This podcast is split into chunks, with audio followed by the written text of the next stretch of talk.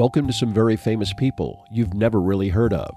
Bite sized biographies of the famous, the infamous, and the quirky in less than an hour. My name is Philip D. Gibbons, and there is more information about me, this podcast, and a bibliography at someveryfamouspeople.com. There are also photographs of many of the individuals and items mentioned in this podcast. At the conclusion of part two of this presentation, there will be additional suggestions concerning further information about today's subject, notorious skyjacker D.B. Cooper.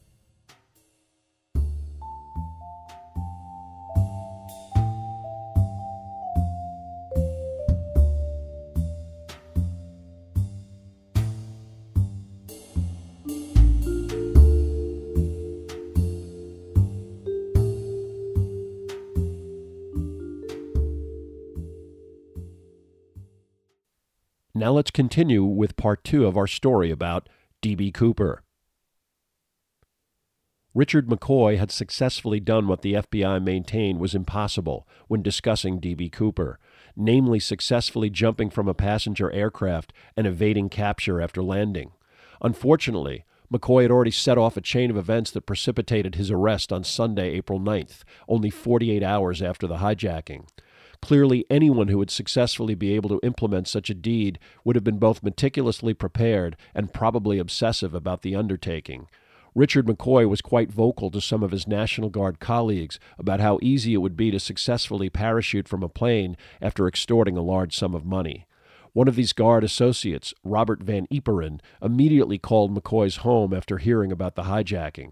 McCoy's sister in law, who was not in on the crime, told Van Ieperen that both Richard and his wife were not home and that Richard was off with the National Guard. Van Ieperen, a dispatcher on duty for the Utah Highway Patrol and able to follow law enforcement activity related to the crime, knew that this was a lie and was immediately suspicious. McCoy was a close friend and fellow Vietnam veteran, and he believed that Van Ieperen would not betray him. He was wrong. First, Van Ieperen notified his boss at the Highway Patrol, who told him he was nuts and to go back to work, and then he personally contacted the FBI in Salt Lake City. Agents were already at McCoy's front door by early Saturday morning. Coincidentally, McCoy was with his National Guard detail, having left his home at 5 a.m. He was detained and questioned by FBI agents, who demanded an alibi for his whereabouts on Friday. McCoy was smart enough to admit nothing, but it was only a matter of time before law enforcement matched handwriting samples from his guard duty and his fingerprints to those left on the plane. He was arrested in the early morning hours on Sunday. Because McCoy knew he was under surveillance, he was unable to successfully hide the hijacked cash in a previously excavated hole in his backyard, secured with plastic tubing too small to contain the currency. His clumsy attempts to conceal it in his home failed, and the FBI was able to locate $499,970, the missing $30 spent by McCoy in the interim. Richard Floyd McCoy Jr. was charged with air piracy, convicted at trial, and sentenced to 45 years in a federal penitentiary at Lewisburg, Pennsylvania.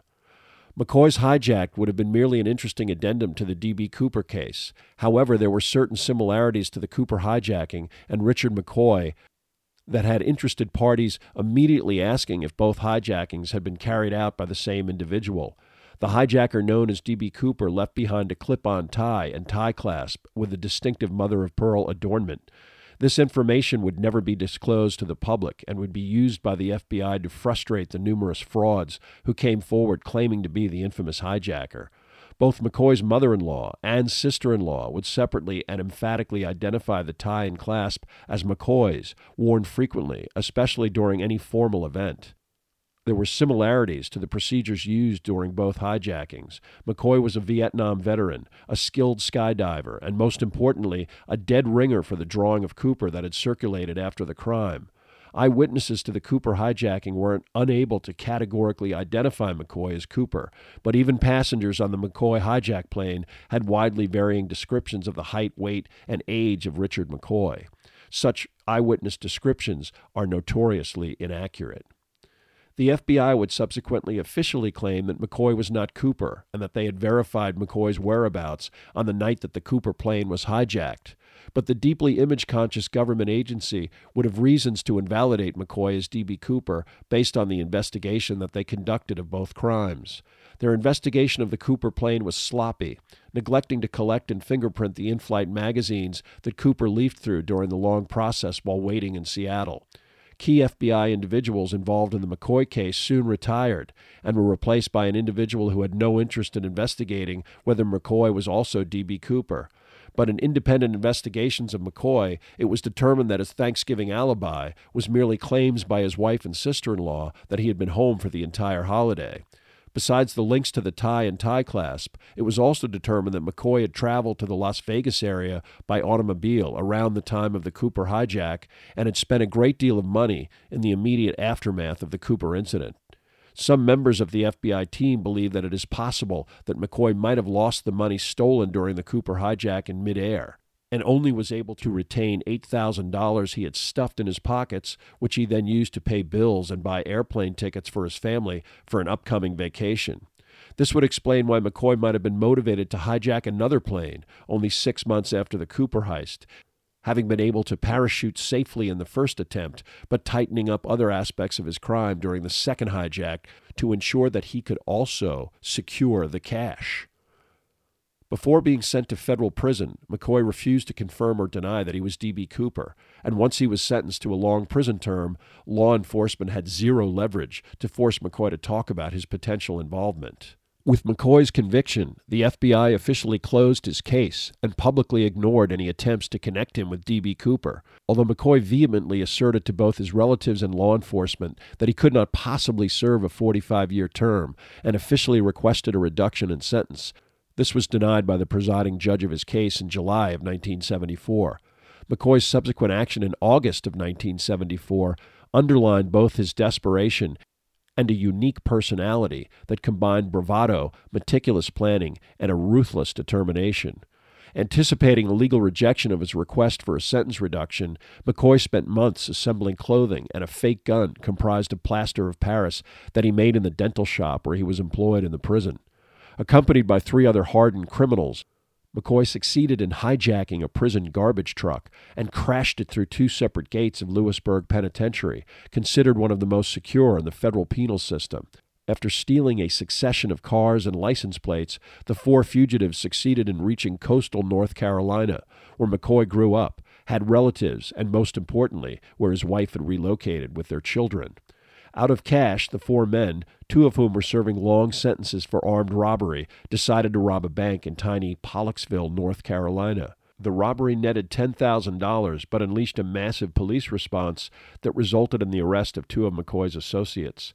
Accompanied by Melvin Walker, a career criminal serving a 55 year sentence, the two remaining fugitives successfully waded through swamp and back roads and made it to McCoy's aunt's house. She then went to McCoy's wife's house in Cove City, North Carolina, and directed Karen to a meeting point on a remote road in the backwoods. From there, McCoy and Walker were driven to Virginia Beach, Virginia, where they rented a motel room and laid low, living on the Pollocksville cash. Although the two fugitives briefly considered another airplane hijack, they ultimately resorted to another fundraising device that was less complicated a bank robbery.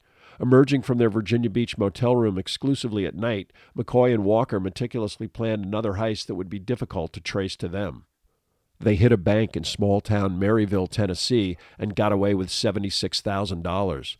The two men were flush enough to lease a home under an alias in an upscale Virginia Beach neighborhood, buy a 1971 sedan, and spend even more money on expensive furniture. McCoy and Walker perhaps felt rightly that they were living on borrowed time. McCoy surreptitiously kept in touch with his wife and even met with her and his young children on occasion. Understanding that constant movement was key to their continued liberty, the two fugitives eventually decided that they would relocate to a remote horse farm in Tuskegee, Alabama. On November 6, 1974, McCoy and Walker began this process by moving some of their possessions to Alabama from Virginia. Their plan was to return to Virginia Beach on Saturday, November 9th, and leave the area for good a few days later. Unbeknownst to McCoy, the FBI had received a tip about his and Walker's whereabouts. The source of this information is unknown, but it has been alleged that Richard McCoy's wife had begun an affair with an FBI agent from Charlotte, North Carolina, and after receiving a large amount of cash from McCoy, she decided to cut ties to her husband after being reassured that he would not be harmed during his apprehension. McCoy and Walker were both on the FBI's 10 most wanted list and were considered extremely dangerous. Three agents broke into McCoy's Virginia Beach residence during the fugitive's absence. Several other agents watched the exterior of the home and waited for the two men to return. McCoy and Walker had an elaborate scheme to avoid any surprise arrest in Virginia Beach. When returning to their house, they would park their car several blocks from the residence, and one of the two men would jog armed and in a sweatsuit to the house. If the coast was clear, the garage door would be opened and an interior light turned on. The two men alternated on performing this task, and McCoy was up on Saturday night, just after 11 p.m., as the two men arrived in their neighborhood. Walker would say later that McCoy asked him several times to approach the house in the event that he, rather than Walker, might be recognized in a stakeout, but Walker refused. McCoy reluctantly began jogging towards the house, armed with a 38 Smith & Wesson. He had always told Walker that he would shoot it out rather than be taken back to prison. When he unlocked his front door and was confronted by three shotgun wielding FBI agents, that's exactly what he did, getting off at least one shot before a shotgun blast tore into his left chest. 91 days after escaping from a federal penitentiary, Richard McCoy bled to death in the doorway of his Virginia Beach rental. Melvin Walker was apprehended at gunpoint by one of numerous FBI vehicles. He would be sent to the federal maximum security prison at Marion, Indiana, but would be paroled in 1981. In their 1991 book, D.B. Cooper, The Real McCoy, former FBI agent Russell Calamé and Bernie Rhodes, a federal probation officer, asserted that Richard McCoy was, in fact, D.B. Cooper. Both men were directly involved in Richard McCoy's apprehension and prosecution. Calamé as the bureau chief of the Salt Lake City FBI office, and Rhodes as the probation officer who extensively interviewed McCoy as a condition of his sentencing process. Their book provides many facts that make a strong argument for McCoy being D.B. Cooper, including dismantling McCoy's Thanksgiving Day alibi and the hijacker's unexplained presence in Las Vegas in the days and weeks preceding and just after the Cooper hijack. Unfortunately, with the death of McCoy, any confession concerning the initial incident was rendered impossible, and officially the original hijack case remained open and unsolved. The Cooper case remained in the public eye, with several developments that occurred beginning in 1976. With the statute of limitations about to run out on the crime, a Portland grand jury indicted a John Doe, aka Dan Cooper, for air piracy in November of 1976. In 1978, a hunter walking a logging road in dense wilderness near Castle Rock, Washington, found a plastic placard detailing how to lower the back stairway to a Boeing 727. But in 1980, the most sensational and puzzling physical evidence connected to the D.B. Cooper case was found in a sandbank on the Columbia River. On February 13, 1980, a nine year old boy named Brian Ingram, digging a hole in the sand along the Tena Bar, a search of riverbank on the Washington side of the Columbia, unearthed three bundles of $20 bills, $5,800 in all. The bills eroded, rounded along the edges, and buried for some time. The serial numbers matched the Cooper ransom money, and the Ingram family ultimately turned the currency over to the FBI. But they were found southwest and upstream of where the post 1971 hijack intensive search had occurred, and indicated that Cooper landed in a completely different location, either in or near the Columbia or Washougal rivers, and making it impossible for a landing in the Lewis River, Lake Merwin area. Initially, speculation that the hijacker may have purposely buried the money to throw off investigators was contradicted by geologists who maintained that the money and its condition indicated that it had submerged naturally after landing somewhere in the river. The possibility that Cooper and his money got separated in his descent was also greatly enhanced by this discovery. Aviation rules and design were also permanently influenced by Cooper's hijack. By 1973, all passengers boarding aircraft were subjected to a luggage search and metal detectors, a precaution that greatly reduced the number of hijackings of American airliners. All aircraft were also equipped with peepholes in the cockpit door, which allowed the crew to observe passengers without having to jeopardize their safety. The Boeing 727 itself was modified with a device called the Cooper vane, which prevented the rear stairway from being lowered during flight. As is always the case in such a high profile crime, numerous individuals were either fingered by relatives or came forward on their own. The FBI typically eliminated most of these suspects immediately through their lack of real specific knowledge of the crime, age, physical characteristics, or the ultimate disqualifier, a lack of a match to the DNA extracted from the J.C. Penney tie. But even the FBI has acknowledged that the tie has been handled by so many individuals that genetic material extracted from it may not have any connection to the actual hijacker. Despite official FBI elimination, Richard McCoy was one of several alleged Coopers who achieved high profile status within the community of amateur sleuths, journalists, and conspiracy theorists who obsessively chronicle developments in the case. Among some of the other individuals who received attention as possibly being the hijacker were Duane Weber, an ex convict who was posthumously implicated by his wife. Jo Weber claimed that a few days before his death from kidney disease in 1995, Weber confessed to her that he was Dan Cooper, at the time, she had no idea what he was referring to, and her husband ultimately stated that he would just let the secret die with him. But after she researched the name, she became convinced that her husband was the hijacker and went to the FBI. Although Duane Weber had actually visited the Tena Bar area four months before money was found there and was found to have a wavy style of hair that one passenger recalled specifically, the FBI used the DNA sample they had to rule him out. Weber's wife remained unconvinced by the FBI's disqualification. Another notorious potential Cooper emerged in a 2007 New York Magazine article, which identified a former deceased Northwest Orient purser named Kenneth Christiansen as the hijacker.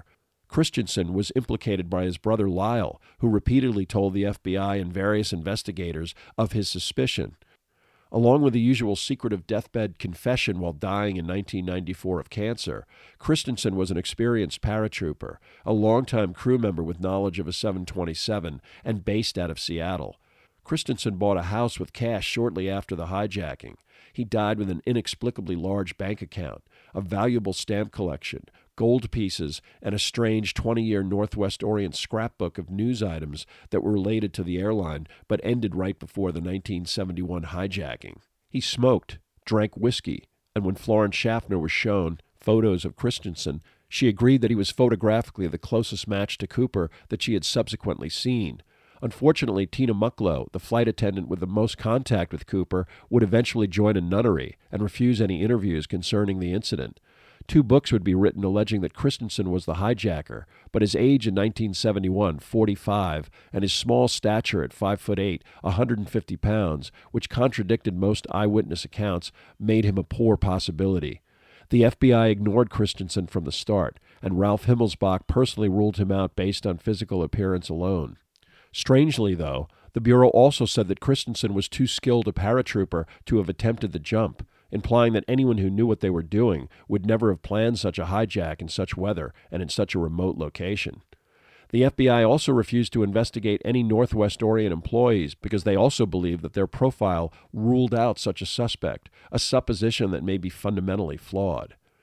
Unfortunately, the notoriety surrounding D.B. Cooper has also precipitated many journalistic attempts to cash in on the topic. This seems to be the case in the allegation that Robert Rackstraw, a former Vietnam veteran, helicopter pilot, ex con, and possible CIA operative, is D.B. Cooper. Rackstraw is a former university instructor and arbitrator who seems to have gotten his life together after a checkered past in the military.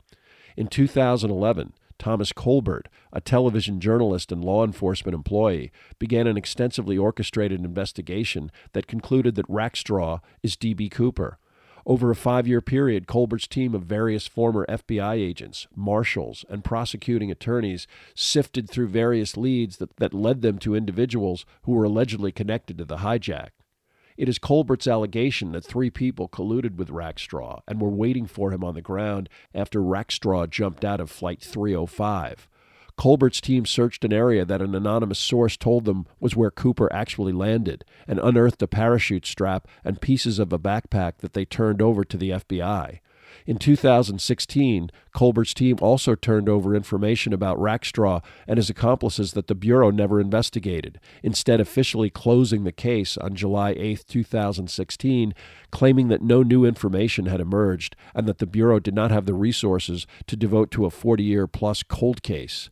The FBI had already investigated Rackstraw in 1979 and concluded that he was not Cooper. Colbert responded by maintaining that the FBI does not want to be embarrassed by a group of civilian investigators cracking the case and sued the FBI to release their files under the Freedom of Information Act. Among the subsequently released material were several letters mailed to newspapers from an individual who claimed to be the hijacker. One letter contained a numerical code that Colbert's team claims Rackstraw would have known and utilized during his military service. The numbers were a coded reference to Rackstraw's elite Vietnam Army intelligence unit, and as late as 2018, Colbert was trumpeting this as additional proof of Rackstraw's secret identity and conveniently using this information to fund his second History Channel documentary on the topic.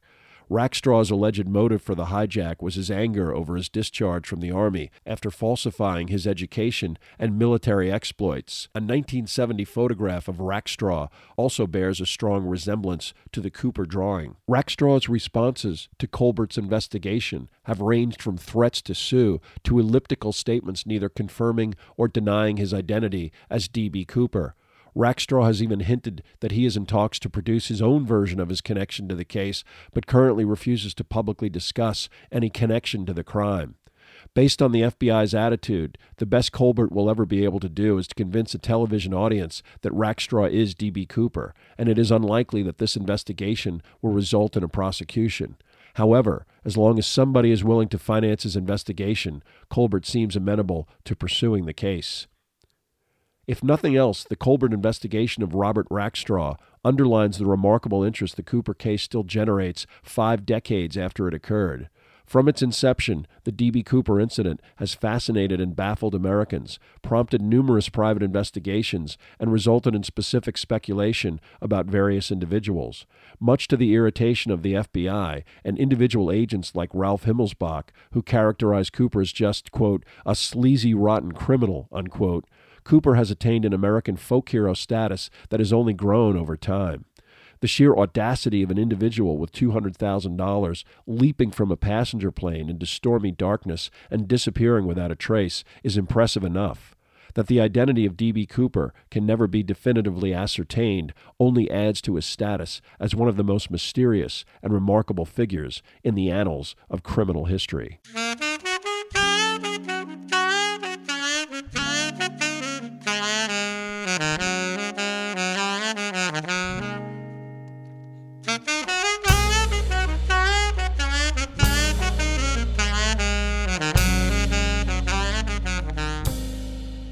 Thank you for listening to part two of this podcast about D.B. Cooper. Much of the information for this podcast came from Skyjack, The Hunt for D.B. Cooper by Geoffrey Gray, and D.B. Cooper, The Real McCoy by Bernie Rhodes and Russell Calamé. There are also additional photographs, bibliographical, and musical information at someveryfamouspeople.com. If you have enjoyed this presentation, please like us at our Facebook page, Some Very Famous People, and follow us on Twitter at Philip D. Gibbons. Also, rate us on iTunes, and if you have the time, leave a brief review. A link is provided at the website.